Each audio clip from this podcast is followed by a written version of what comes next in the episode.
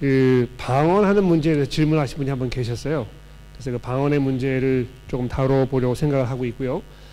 어, 두주 동안 직업과 일에 관련된 그 설교를 드렸는데 혹시 거기에 관련된 질문이 없으신지 모르겠고 어, 그 다음에 이제 그 이외에 또 다른 질문이 있으시면 질문해 주시면 어, 그러면 감사하겠습니다.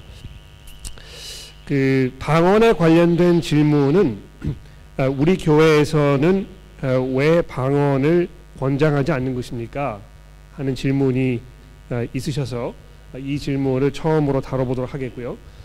다른 질문이 있으시면 좀 미리 말씀을 좀 해주시겠습니까? 지난번에 목사님께서 아, 육체 상전에 대해서 말씀하셨어요. 가지고 이런 직장이나 직업에 대해서 육, 육체 상전한테도 어, 죽게 마음을 다하듯이 하라고 그랬어요. 그러면 어, 우리 교회 에는 저기 육체 상전이 계셔요. 그리고 또 하나 보통 우리 교면사의 교회들 보면 제 생각이에요. 어, 육체 상전이 목사님인 것 같아요. 하고 보통 사람들이 다 그렇게 생각을 하고 목사님이나 어, 장로님이 육체 상전 될 수 있고 그 다음에 어, 권사님이나 이렇게 육체 상전이 될 수 있는데 어, 그거 두 가지 대해서 말씀해 주세요.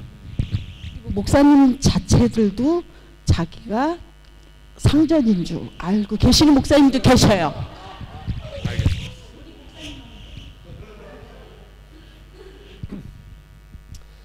아, 그 에베소서 6장에 있는 말씀을 아마 염두에 두고 계시는 것 같은데 아, 제가 설교를 할때 아, 그 상전에게 대할 때 죽게 하듯 하라 하는 아, 그 말씀을 언급을 하셨습니다. 그 누가 육체의 상전인가 아, 그리고 특별히 교회 안에서 아, 그 육체의 상전 역할을 하는 사람이 있는가 그런 질문을 하셨는데요. 아, 그두 번째로 제가 다뤄보도록 그렇게 하겠습니다. 다른 질문 또 있으십니까? 예. 저기 안녕하세요. 네. 저기 다른 질문 아니고요. 저기 현실적으로 지금 저희들이 직장에서 이제 맞닥뜨려지는 믿지 않는 분들 있지 않습니까? 뭐 믿지 않는 학생들 그런 사람들에게 지금 나라에서는 하지 말라고 이제 전하지 말라고 말씀을 그렇게 지금 이제 막 권장하고 있고 권하고 있지 않습니까? 근데 전하는 것이 맞는 건지 정말 그거를 듣지 않고 전하는 것이 맞는 건지 그렇게 하는 것이 우리의 도리인 건지 그거를 좀 말씀을 좀 사회적으로 반 기독교적인 그런 문화가 이제 많이 확산되고 있기 때문에 아, 복음 전하는 일을 제도적으로 이렇게 막는 그런 일들이 이제 빈번하게 일어나고 있습니다. 아, 특히 어, 대학교 학원 사역을 이렇게 하시는 분들은 이제 이 문제를 더 피부로 이렇게 많이 느끼시는 것 같은데 아, 학교 당국에서 어, 교회 그 대학교 안에 존재하고 있는 기독교 단체들을 향해서 아, 포교 활동을 하지 말아라 가로막는 아, 이런 그 제재가 이제 가해지고 있는데요. 아, 그런 상황이 벌어졌을 때 어떻게 하는 것이 아, 그리스도인으로서 합당한 것인가 그런 질문을 하신 것입니다. 자 그러면 아, 그세 가지를 조금 다루어 보도록 하지요. 먼저 아, 방언하는 문제에 대해서 조금 말씀을 드려보도록 하겠습니다. 아, 왜 우리 교회에서는 방언을 권장하지 않는 것입니까? 이렇게 질문을 하셨는데 우선 그 어, 고린도전서 12장의 말씀을 어, 조금 살펴봐 주시면 좋겠습니다. 고린도전서 12장 12장 어, 4절 말씀부터 제가 좀 읽어보도록 하겠습니다. 은사는 여러 가지나 성령은 같고 직분은 여러 가지나 주는 같으며 또 사역은 여러 가지나 모든 것을 이루시는 하나님은 같으니 각 사람에게 성령의 나타내심은 유익하게 하려 하심이라.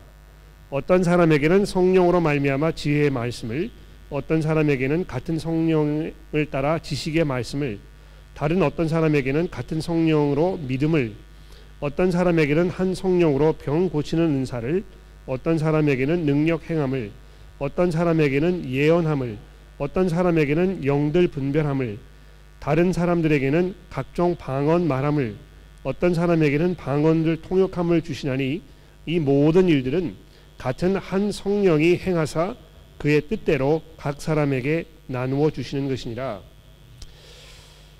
어, 그, 왜 우리 교회에서 방언을 어, 장려하지 않는 것입니까? 하는 그 질문은 아마 그 여러 가지 그 어, 전제적인 어, 그 어, 이렇게 짐작하신 바가 아마 있기 때문에 이제 그런 질문을 하신 게 아닌가 제가 이렇게 에, 생각을 해봅니다.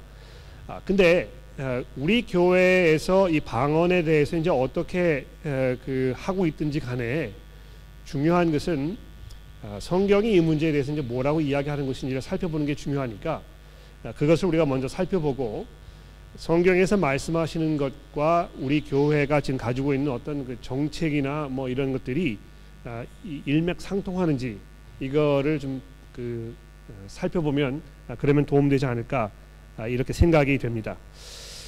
자 여기 그 방금 읽어드린 고린도서 12장의 말씀에 보면 아, 하나님께서 여러 가지 종류의 은사를 교회에 선물로 주셨는데 아, 그 중에 분명히 이 방언하는 것이 포함되어 있다는 것입니다. 그렇죠? 아, 그래서 어, 하나님께서 주시는 이 방언은 굉장히 귀한 그런 은사이고 아, 그래서 우리가 그것을 가로막거나 불필요하게 생각하거나 또는 에, 의심의 눈으로 바라보지 말아야 한다는 것입니다. 그러니까 제가 어, 뭐 분명히 공적인 자리에서 여러분들에게 말씀드릴 수 있는 것은 아, 방언하는 것이 굉장히 좋은 것이고 아, 이것이 하나님의 은혜이고 또 여러분이 그렇게 하실 수 있으면 하나님께서 여러분에게 특별한 은사를 주셨다는 것 아, 이것을 아, 분명히 말씀드릴 수 있습니다. 그렇죠? 아, 두 번째로 말씀드릴 수 있는 것은 아, 이미 뭐 이 12장에서 이제 말씀하고 있습니다만 아, 왜 하나님께서 그 여러 종류의 은사를 우리에게 허락하셨는가 아, 이것을 먼저 우리가 생각하는 것이 못지않게 중요합니다. 아, 12장 7절 말씀해 보시면 아, 하나님께서 교회에 이 은사를 주신 이유를 이렇게 설명하죠. 각 사람에게 성령을 나타내심은 여기 이제 그 성령을 나타내심이라 이렇게 이제 그 개혁 개정에 번역을 해 놓았는데 그 성령께서 자기를 드러내시는 어떤 그 방법 즉 그 은사를 말하는 것입니다. 성령 성령의 은혜를 통해서 아, 각 사람에게 그 에, 성령의 은사들이 나타났을 때 이걸 말하는 것인데 왜 하나님께서 그렇게 하셨냐 하면 아, 유익하게 하려 함이라 이렇게 에, 약간 애매모호한 번역을 해 놓아서 이것이 좀 혼란스러울 수가 있을 것 같아요. 아, 근데 그 제가 이제 뭐 여러 번 말씀드립니다만 제가 이 대조 성경을 쓰고 있거든요. 아, 이 성경은 그 두 가지 번역본을 아, 이렇게 side by side로 놔둬 가지고 어, 그 새 번역하고 그 다음에 개역 개정 성경을 이렇게 비교하면서 볼 수 있도록 아, 이렇게 만들어 놓은 성경입니다. 그러니까 성경 두 권을 한 권에 담아 놓은 것인데 가격도 한 권밖에 안 돼요. 아, 그러니까 여러분들에게 이거를 제가 적극 권해드리고 싶은데요. 어, 어떨 때는 그새 번역 성경 번역인 도움될 때가 있고, 어떨 때는 어, 개역 개정이 훨씬 더 도움될 때가 있고, 어떨 때는 두 개 다 도움되지 않을 때가 있고, 이게 뭐 어, 어떤 게 하나가 더 좋다고 이렇게 이야기하기 좀 어렵습니다, 사실은. 그런데 이 12장 7절 말씀의 경우에는 어, 새 번역 성경이 훨씬 더 우리에게 도움이 됩니다. 왜냐하면 잘 들어보십시오. 어, 각 사람에게 성령을 나타내 주시는 것은 공동 이익을 위한 것입니다. 아, 이렇게 번역을 해 놓았습니다. 그러니까 실제로 하나님께서 교회에 은사를 주신 것은 아, 각 성도들에게 은사를 주신 것은 아, 무슨 목적 때문입니까? 공동 이익을 위해서라는 것입니다. 그렇죠? 그러니까 이 모든 그 은사의 기본적인 전제 조건이 여기에 있는 것입니다. 하나님께서 여러분에게 어떤 특별한 은사를 주셨으면 그것은 여러분을 위해서 주신 것이 아니고 여러분께서 그것을 사용하셔서 공동 이익을 구할 수 있도록 하기 위하여 이걸 주셨다는 것입니다. 자 그렇기 때문에 여기에 있는 이 모든 어떤 그 은사들 이런 거를 행함에 있어서 어, 뭐 능력을 행하는 것이라든지 예언을 하는 것이라든지 영을 분별하는 것이라든지 방언을 하는 것이라든지 또 그것을 통역하는 것이라든지 이런 모든 것들은 여러 사람의 공통적인 이익이 있을 때만 사용되어야 한다는 것입니다. 그렇죠? 자기 혼자를 위해서 쓰지 말고 아, 모든 사람들을 위해서 쓰라는 것입니다. 자, 그게 이제 그 12장의 아, 첫 번째 중요한 포인트고요. 아, 그렇기 때문에 음, 사도 바울이 그 13장과 이제 14장으로 넘어가면서 사랑에 대하여 이야기하고 있는 것입니다. 그렇죠? 그러니까 은사를 사용하는 그 목적이 공동 이익을 위한 것이라면 아, 은사를 사용하는 데 있어서 가장 중요한 것은 당연히 사랑이 되어야 할 것입니다. 그러니까 어, 내가 사랑하는 마음이 없으면 내가 은사를 가지고 있어도 이것을 공동 이익을 위해서 쓰려고 하지 않을 것입니다. 왜냐하면 뭐 자기를 드러내려고 쓴다든지 자기의 만족만을 위해서 쓴다든지 자기만 생각하고 은사를 사용하지 않게 되니까 그렇죠. 그래서 그, 어, 그 14장에서 이제 본격적으로 이 방언의 문제에 대해서 이야기하기 이전에 13장에서 아, 이 사랑에 대해 이야기하고 있는 것입니다. 그러니까 아, 이 12장 맨 마지막 절에 보시면 너희는 더욱 큰 은사를 사모하라. 내가 또한 가장 좋은 길을 너희에게 보이리라 이렇게 이야기하셨는데 아, 여기 그 더욱 큰 은사는 무엇이겠습니까? 또 그 더욱 큰 은사를 에, 사용할 수 있는 가장 좋은 길은 무엇이겠습니까? 사랑으로 하는 것입니다. 그렇죠? 자, 이 두 가지를 전제로 해가지고 이제 그 14장의 말씀을 보시면 아, 이 교회가 방언하는 문제에 대해서 어, 떤 그, 어, 그 정책을 가지고 있어야 될지가 아주 이제 분명하게 아마 정리가 될 것입니다. 첫 번째로 14절에 14장 1절에 보십시오. 사랑을 추구하며 신령한 것을 사모하되 특별히 예언을 하려고 하라. 여기 그 특별히 예언을 하려고 하라 이 말씀은 방언하는 것보다 예언하는 것을 더 추구하라는 것입니다. 왜 그런지 설명을 들어보십시오. 방언을 말하는 자는 사람에게 하지 아니하고 하나님께 하나니. 자 이게 첫 번째 이유입니다. 방언을 하는 사람은 사람에게 하지 아니하고 하나님께 한다는 것이죠.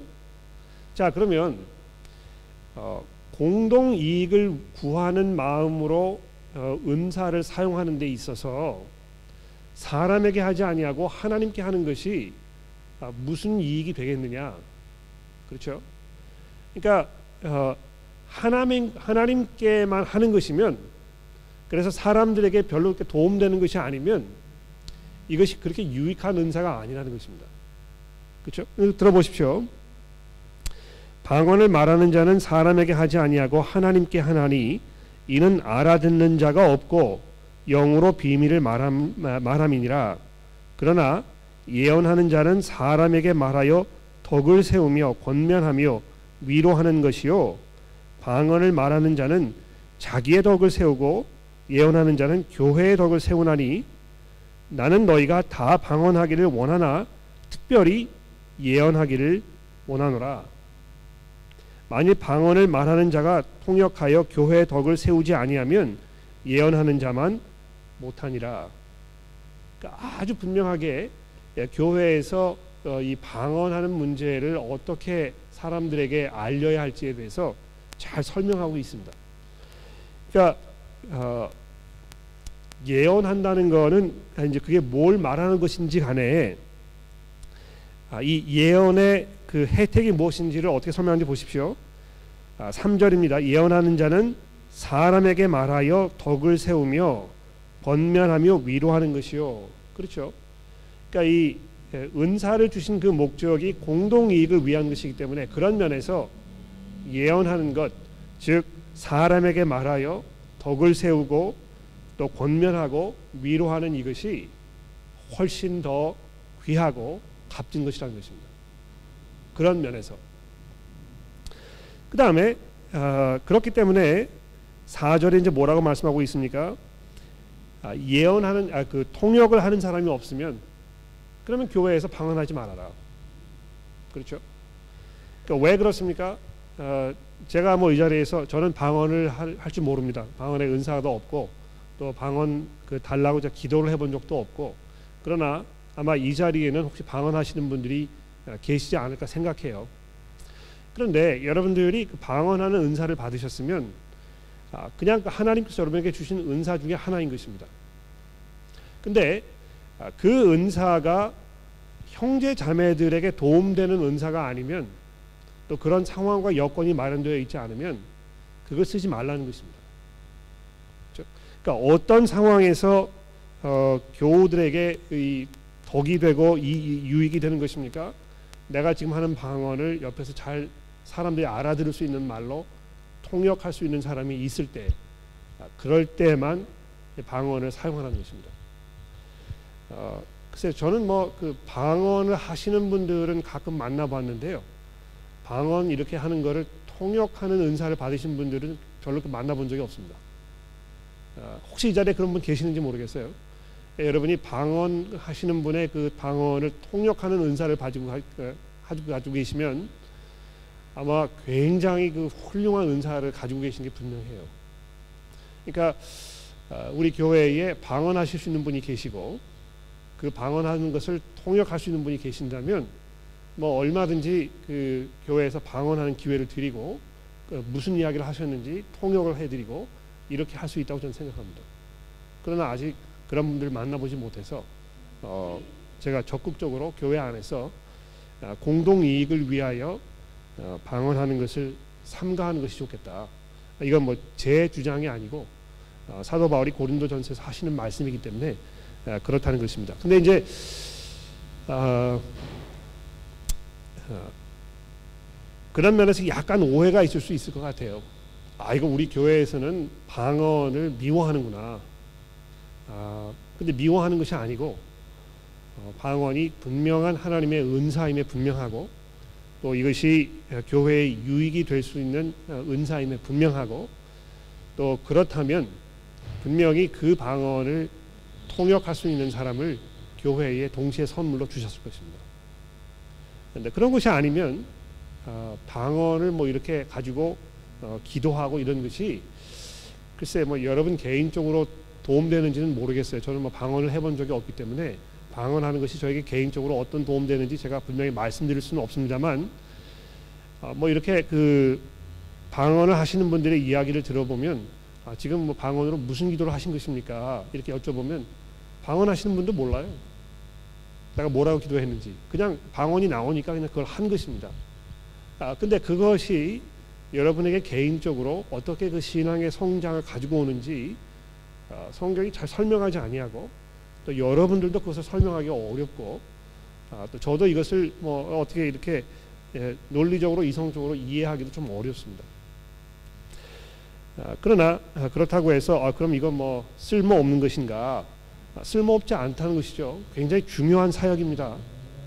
그러나 아, 방언하는 사역이 아, 그 어, 하나님의 은사로서의 중요한 역할을 하기 위하여는 전제되어야 할 여러 가지 조건들이 분명히 있다는 것입니다. 그 다음에 이제 그 14장 26절로 넘어가 보시면은요, 이 방언하는 문제에 대해서 이제 또 중요한 것 몇 가지를 이야기하고 있는데 26절에 보십시오. 그런즉 형제들아 어찌할까? 너희가 모일 때에 각각 찬송시도 있으며 가르치는 말씀도 있으며 계시도 있으며 방언도 있으며 통역함도 있나니 모든 것을 덕을 세우기 위하여 하라. 만일 누가 방언으로 말하거든 두 사람이나 많아야 세 사람이 차례를 따라 하고 한 사람이 통역할 것이요. 만일 통역하는 자가 없으면 교회에서는 잠잠하고 자기와 하나님께 말할 것이요. 예언하는 자는 둘이나 셋이나 말하고 다른 이들은 분별할 것이요. 만일 곁에 앉아 있는 다른 사람들에게 계시가 있으면 먼저 하던 자는 잠잠할지니라. 그렇죠? 그러니까 그 막 이렇게 어, 모든 사람들이 동시에 한꺼번에 이 방언이 막 터져 나오는 이런 상황과 여건을 만들지 말라는 것입니다. 교회에서 뭐 이제 그 통성 기도를 이렇게 많이 하게 되는 경우가 있는데 그 통성 기도를 이렇게 하다 보면 이제 중간에 방언의 은사가 있으신 분들이 아, 자기도 모르게 이 방언으로 막 이렇게 여러 곳에서 동시에 아, 방언 기도 하시는 것을 들어본 적이 또 있습니다. 아, 근데 그런 상황이 벌어지면 아마 앞에서 그 기도회를 인도하시는 분이 아, 기도를 잠깐 멈추셔야 될 거라고 생각해요. 아, 이렇게 하는 것이 그 어, 성경 말씀이 우리에게 이야기하고 있는 그런 패턴이 아니기 때문에 아, 우리가 이거 잠시 멈추자. 그러니까 여러분이 가지고 계시는 그 방언의 은사가 아, 정말 하나님께서 주신 은사이면 아, 여러분이 그것을 마음대로 컨트롤 하실 수 있을 것입니다. 그렇죠?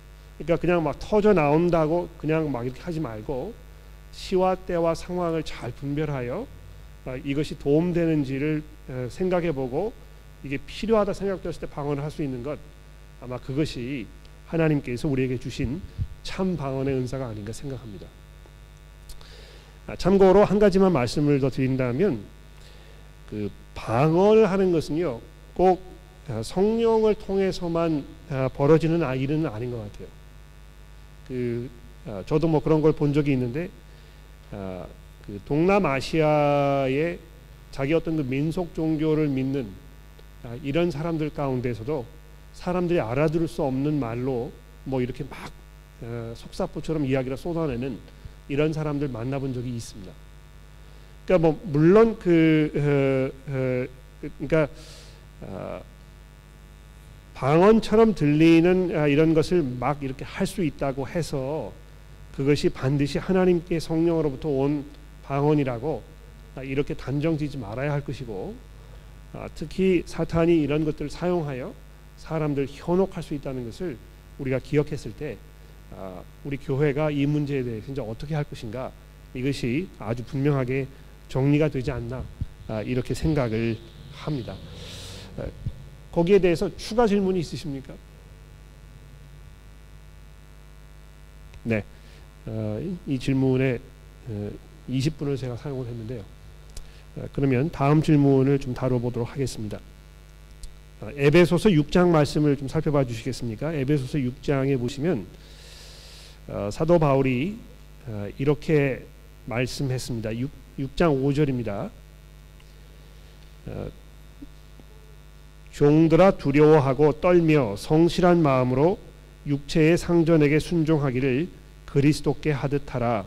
눈가림만 하여 사람을 기쁘게 하는 자처럼 하지 말고 그리스도의 종들처럼 마음으로 하나님의 뜻을 행하고 기쁜 마음으로 섬기기를 주께 하듯 하고 사람들에게 하듯 하지 말라. 이는 각 사람이 무슨 선을 행하든지 종이나 자유인이나 주께로부터 그대로 받은 줄을 알미라. 상전들아 너희도 그와 어, 그들에게 이와 같이 하고 위협을 그치라. 이는 그들과 너희의 상전이 하늘에 계시고 너희 아, 그에게는 사람을 외모로 취하는 일이 없는 줄을 너희가 알미니라. 여기 그 이 문맥을 잘 살펴보면 사도 바울이 이 상전이라고 하는 이 말을 썼, 썼을, 썼을 때 아, 지금은 뭐, 뭐 존재하지 않는 그 주인과 노예의 관계를 이야기하는 게 분명합니다. 그렇죠? 그러니까 이 어, 신약 성경이 쓰여졌을 당시에도 아직 그 노예들이 이렇게 있었고 아, 또 기독교 가정에서도 어, 주인은 어, 주인도 기독교인이고 거기에서 함께 생활하는 노예도 기독교인이었던 이런 상황들이 아, 지금 이 언급되고 있는 게 분명하다는 것입니다. 그러니까 아, 이 주종의 관계죠, 그렇죠? 그러니까 좀 뭐 상업적인 관계라고 얘기할 수 있을 것 같아요. 아, 이 노예들은 아, 주인을 섬기기 위하여 아, 주인의 그 소유물이 된 아, 그런 사람들을 말하는 것입니다. 그렇기 때문에 아, 이 에베소서 6장 5절부터 이 9절에 있는 이 말씀은 아, 지금 현재 있는 이 상황과는 이렇게 잘 아, 적용되지 직접적으로 적용되지 않는 아, 그런 말씀인 것 같아요. 왜냐하면 어, 우리가 이제 그 주종 관계를 더 이상 가지고 있지 아니하고 아, 고용주와 이제 고용, 어, 고용인 아, 이런 관계로 이제 바뀌어진 거 아닙니까? 그렇죠? 그러니까 아, 그 고용주와 고용인의 관계는 주종 관계와는 다른 종류의 관계입니다. 그렇지 않습니까? 왜냐하면 아, 그 노예가 되었을 때는 주인의 소유물이기 때문에 그러나 아, 고용인은 고용주의 소유물은 아니거든요. 그러니까 일정 대가를 지불해야 하고 또 그 관계를 에, 양편에서 원할 때 끊을 수가 있고 아, 이런 것이기 때문에 아, 여기에 있는 이 말씀을 이제 그대로 이렇게 우리 현대 생활에 가져와 가지고 아, 이런 상황에 대해서 지금 말씀하는 것입니다. 이렇게 결론 내기 어렵다는 것입니다. 그러나 그럼에도 불구하고 아, 우리가 이제 이 그 특히 직장의 문제를 생각할 때 아, 어떤 마음가짐으로 어떤 원칙을 가지고 내가 직장 생활을 해야 될 것인가에 대해서는 굉장히 유익하고 중요한 이런 말씀들을 하고 있는 게 분명합니다. 그렇죠? 그러니까 이 모든 일을 하든지 누구에게 하든지 사람에게 하는 것처럼 하지 말고 죽게 하는 것처럼 해라. 그러니까 노예가 어, 그 주인에게 뭐 말에 순종하고 주인을 섬기는 이런 상황이면 그 노인은 에, 그 노예는 주인에게 죽게 하듯 해라 이렇게 하는 것입니다. 근데 그 상황은 현재 우리 그 뭐 직장 생활에서 마찬가지인 것 같아요. 직장 상사들을 대하는 마음가짐이나 또 태도나 이런 모든 것들은 마치 죽게 하듯 해라. 그렇죠? 자, 근데 그, 어, 그 질문의 요지는 그럼 이건 이제 교회 안에서 어떻게 적용될 것입니까? 아, 이 교회 안에서도 아, 상전이 있는 게 아닙니까? 아, 간단히 그 결론부터 말씀드리면 그렇지 않다는 것입니다. 그러니까 이 교회에서 아, 교우들 간에 또 어, 어떤 그 담임을 목회를 담임하고 있는 목사와 아, 그 교우들 간의 관계를 이야기할 때 절대로 이 상전이라는 말을 쓰지 않습니다. 그렇죠? 이 상전이라는 말이 굉장히 그 특별한 말이죠, 그렇죠? 뭐 여기 그 세번역 성경에 이제 그 주인이라는 말을 썼는데 아, 교회에서 그 목회를 하고 있는 그 목사를 성경은 교회 주인이라고 얘기 그, 그 표현한 적이 한 번도 없다는 것입니다. 물론 어, 그 교회에서 리더의 역할을 하고 있는 사람들을 존경하고 어, 그들을 따르라는 그 권면의 말씀은 성경에 여러 번 등장합니다. 뭐 예를 들어서 그 히브리서의 말씀을 잠깐 보십시오. 히브리서 13장 17절입니다. 13장 17절. 아, 너희는 인도하는 자들에게 순종하고 복종하라. 그들은 너희 영혼을 위하여 경성하기를 자신들이 청산할 자인 것 같이 하느니라. 아, 그들로 하여금 즐거움으로 이것을 하게 하고 근심으로 하게 하지 말라. 그렇지 않으면 너희에게 유익이 없느니라. 교회에서 리더의 역할을 하고 있는 사람들을 어떻게 이제 대해야 될 것인가 아, 이 부분에 대해서 설명하는 것이죠. 그러니까 이런 면에서 어, 뭐그 질서가 있고 또 어떤 그 특별한 관계가 아, 이 교회 리더와 교우분들 사이에 이루어져야 하는 것이 분명합니다. 그러나 그것이 상전과 또 어떤 그 어, 종들의 관계는 아니라는 것입니다. 그러니까 예수 그리스도께서도 자기를 주인으로 말씀하셨지만 아, 내가 그 섬김을 받으러 온 것이 아니고 내가 섬기러 왔다는지 이렇게 이야기하지 않습니까? 그래서 어, 교회에서 어, 그 교회를 치리하고 말씀을 가르치고 어, 교우들을 격려하고 섬기는 일을 맡고 있는 목회자가 가져야 할 가장 중요한 덕목 중의 하나는 어, 자기가 교회의 그 주인이나 또 가장 높은 자리에 있다는 사람 그 생각을 갖는 것이 아니고 아, 그리스도께서 우리에게 하셨듯이 자기를 어, 그 종처럼 생각하고 섬기는 자로 생각하고 어, 겸손함으로 어, 이 사역을 감당하고 이렇게 하는 것이 분명히 맞다고 생각합니다. 아, 그래서 음, 교회에서 목회를 하시는 분들이 어떤 자기의 권위나 또 위치나 지위나 아, 이런 것에 대해서 너무 강조해서 자꾸 이야기하면 아마 그분은 약간 어떤 그 어, 불안감 이런 것에 어, 그 결벽증 있는 분이 아닌가 그렇게 생각할 수 있을 거라고 어, 제가 짐작을 합니다. 답이 되셨는지 모르겠습니다. 그렇죠. 그렇습니다. 결국에는 이제 그렇습니다. 그러니까 어, 뭐 제 이야기를 해서 좀 죄송합니다만 아, 우리 교회 1130 AM 회중에 있는 교우 여러분들과 저의 관계를 생각해 보았을 때 아, 여러분들이 결, 궁극적으로 어, 그 저의 가르침에 순종하고 또 복종하시는 것 그것이 맞습니다. 그렇죠. 아 근데 어, 그것이 그 아, 그런 책임을 맡고 있는 목회자들에게 굉장히 어, 무거운 또 막중한 그런 책임감이라는 것입니다. 그러니까 이건 뭐 어떤 권리나 특권에 대해서 이야기하는 것이 아니고 이것이 얼마나 하나님 앞에 무겁고 심각하고 엄중한 일인가 아마 그것을 강조하는 게 아닌가 이렇게 생각해요. 아, 네. 자, 그 다음에 이제 좀 어려운 질문을 우리 이성원 교원님께서 하셨는데, 아, 그 정부에서 복음 전하는 일을 하지 말라고 법적으로 이렇게 제재를 하면 우리 그리스도인들은 어떻게 해야 되겠는가? 그러니까 이게 이제 굉장히 그 어, 진퇴양난에 빠져 있는 상황이죠. 아, 이러지도 못하고 저러지도 못하는. 왜 그렇습니까? 아, 성경이 분명히 우리에게 아, 그 하나님께서 권세를 주신 이 세상을 다스리는 사람들에게 우리 그리스도인들이 순종하는 것이 맞다고 이렇게 말씀하고 있습니다. 그렇죠?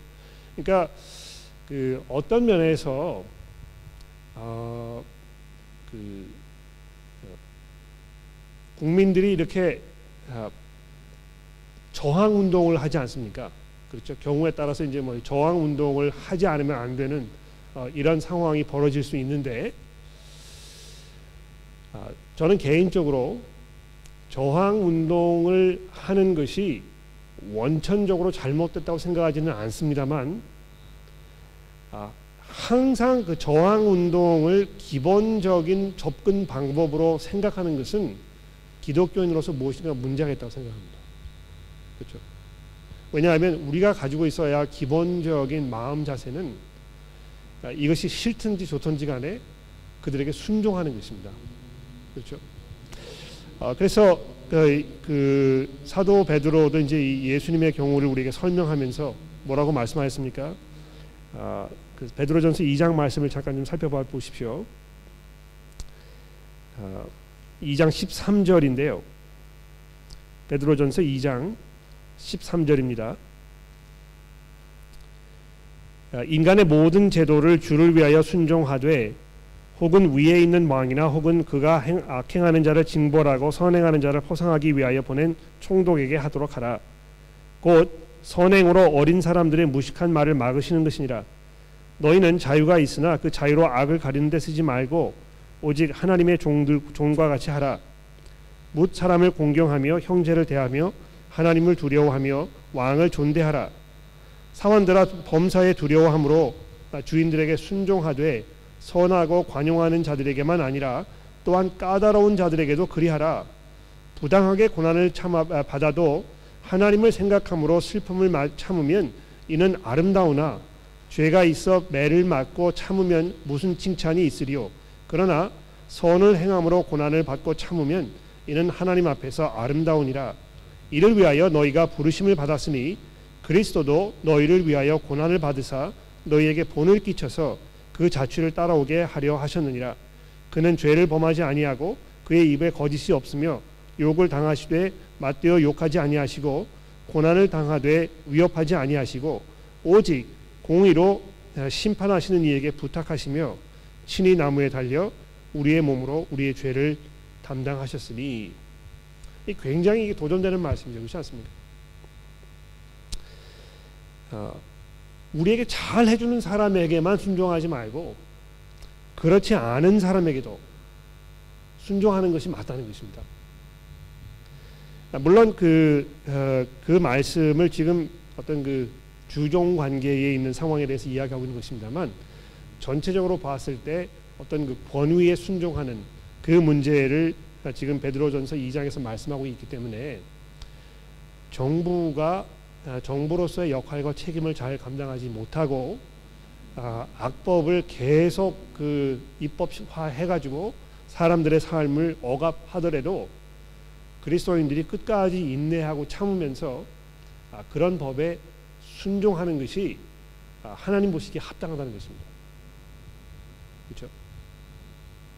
그런데 제가 처음에 말씀드렸습니다만 그렇다고 해서 저항 운동을 하는 것이 그러면 원천적으로 그리스도인들에게 맞지 않느냐 아, 그렇게 생각하지는 않습니다.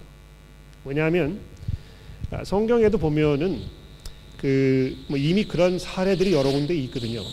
여러분 기억나십니까? 아, 베드로 사도가 복음을 전하다가 체포가 돼가지고 아, 법정에 이제 섰는데 복음 전하는 일을 못하게 하니까 베드로 사도가 거기서 뭐라고 얘기했습니까? 내가 내, 너희 말을 들어야 되겠느냐? 내가 하나님의 말을 들어야 되겠느냐? 아, 나는 그 복음 전하는 일을 멈출 수가 없다. 이렇게 얘기했단 말이죠. 아, 그래서 그 무조건 모든 상황에서 싫든지 좋든지 간에 아, 이그 정부에 순종해야 한다고 이야기하지는 않습니다만 이것이 어떤 그 최종적인 최후의 수단으로 사용될 수는 있다는 것입니다. 어, 뭐 한국에서 이제 이, 이 최근에 뭐 촛불 집회도 일어나고 뭐 세월호 사건 때문에 많은 그런 아, 그 국민들의 어떤 그 저항 운동이 일어나고 이제 이러지 않았습니까? 아, 거기에 그리스도인들이 참여해야 될 것인가 말아야 될 것인가 굉장히 어려운 문제라고 생각해요. 아, 그 제가 이제 그 자리에 없었고 또 한국에서 이제 나와서 살고 있고 아, 또 굉장히 오랫동안 아, 그뭐 이 문화적으로 떨어져 있었기 때문에 아, 그런 상황에서 어떻게 하는 것이 맞는 것이다라고 제가 쉽게 이야기할 수 있을지 모르지만 아, 실제로 제가 이게 들릴 수 있는 말씀과 거기에서 상황을 겪으면서 어, 그 인내하셨던 분들이 아, 그분들의 상황에 맞지 않을 수 있, 기 때문에 제가 좀 조심스럽게 말씀을 드릴 수밖에 없습니다. 그런데 예를 들어서 호주 같은 경우에 음, 그 가끔 뭐 이제 요즘에는 그런 게 좀 뜸한, 뜸한 것 같은데요. 그 어, 기차를 운영하는 그 철도청 직원 여러분들이 아, 임금 관계의 문제로 아, 파업을 할 때가 있지 않습니까? 그렇죠? 그러니까 파업을 하는 그 방법 중에 하나는 아, 그, 그 어, 돈을 받지 않는 것입니다. 그러니까 무료로 그냥 승차하도록 내버려 두는 것입니다. 그렇죠? 그러면 아, 그런 일이 벌어졌을 때 여러분과 제가 어떻게 해야 되겠습니까? 야 이거 잘 됐구나. 뭐 오랜만에 공짜로 한번 기차나 타보자. 아, 글쎄 뭐 그렇게 하실 수 있을지 모르겠는데요. 아, 제 개인적인 그리스도인의 양심은 아, 그런 일이 벌어졌으면 아, 저는 그냥 거기다 돈을 놓고 가는 것입니다. 그렇죠? 물론 어, 파업을 할 수밖에 없는 분들의 상황이나 여건을 충분히 이해하지만 아, 제가 거기에 어떤 그 어, 동참하여 아, 그분들과 한 그 방향으로 걸어가야 할 특별한 이유나 목적이 분명하지 않다는 것입니다. 그렇죠? 그분들 뭐 자기의 어떤 개인적인 이익이나 유익을 위해서 아, 그렇게 하는 것인데 제가 그, 인, 그, 그 돈을 내지 아니하고 승차를 하게 되면 결국은 거기에 참여하는 것이거든요. 아, 근데 참여할 만한 충분한 그 이유가 되지 않았을 때 아, 그렇게 하지 않는 것이 우리에게 그, 어, 그 우리가 가져야 할 기본적인 그 접근 방법이 아닌가 아, 이렇게 생각을 합니다. 자, 그래서 아, 제가 이제 말씀드리고 싶은 거는 정부에서 어, 복음 전하는 일을 하지 말라고 이렇게 했을 때 아마 그것이 하루 아침에 어, 마치 이 그 아닌 밤중에 홍두깨처럼 아, 갑자기 그렇게 이야기하지는 않았을 것입니다. 호주에도 이제 그렇거든요. 아, 지난 20년 전부터 지금까지 아, 이렇게 그 진행된 상황을 보게 되면 아주 천천히 그러나 꾸준하게 그러한 방향으로 어, 대학교의 그 문화나 환경이 바뀌어져 가고 있습니다. 그러니까 어, 제가 이제 그 대학교 입학했을 당시 1987년인데요. 어, 그때에는 기독교 학생들이 신입생들 이렇게 학교에 등록하러 오는 그날 다 나가가지고 아, 개인적으로 그 사람들 만나서 뭐 전도도 하고 또 이 성경 공부 에 초대할 수도 있고 이렇게 할 수 있는 그 자유가 뭐 충분히 있었습니다. 그런데 지금 20년이 지난 지금에 와서 보면 이제 그걸 못하게 한 것입니다. 근데 그게 하루 아침에 이렇게 된 것이 아니고 아주 점진적으로 조금씩 이렇게 하다 보니까 이제 여기까지 오게 된 것이란 말이죠. 그래서 어, 지금 뭐 이 학교에서 복음 전하는 일을 하지 못하게 했을 때 우리가 어떻게 해야 되겠습니까? 지금 당장의 그 처신 방법을 생각하는 것도 중요하지만 아마 그것보다 더 중요한 문제는 아, 이게 어떻게 지금 변화의 과정을 거쳐가고 있는지를 미리 감지하고 그때 그때마다 우리가 어떻게 대처해야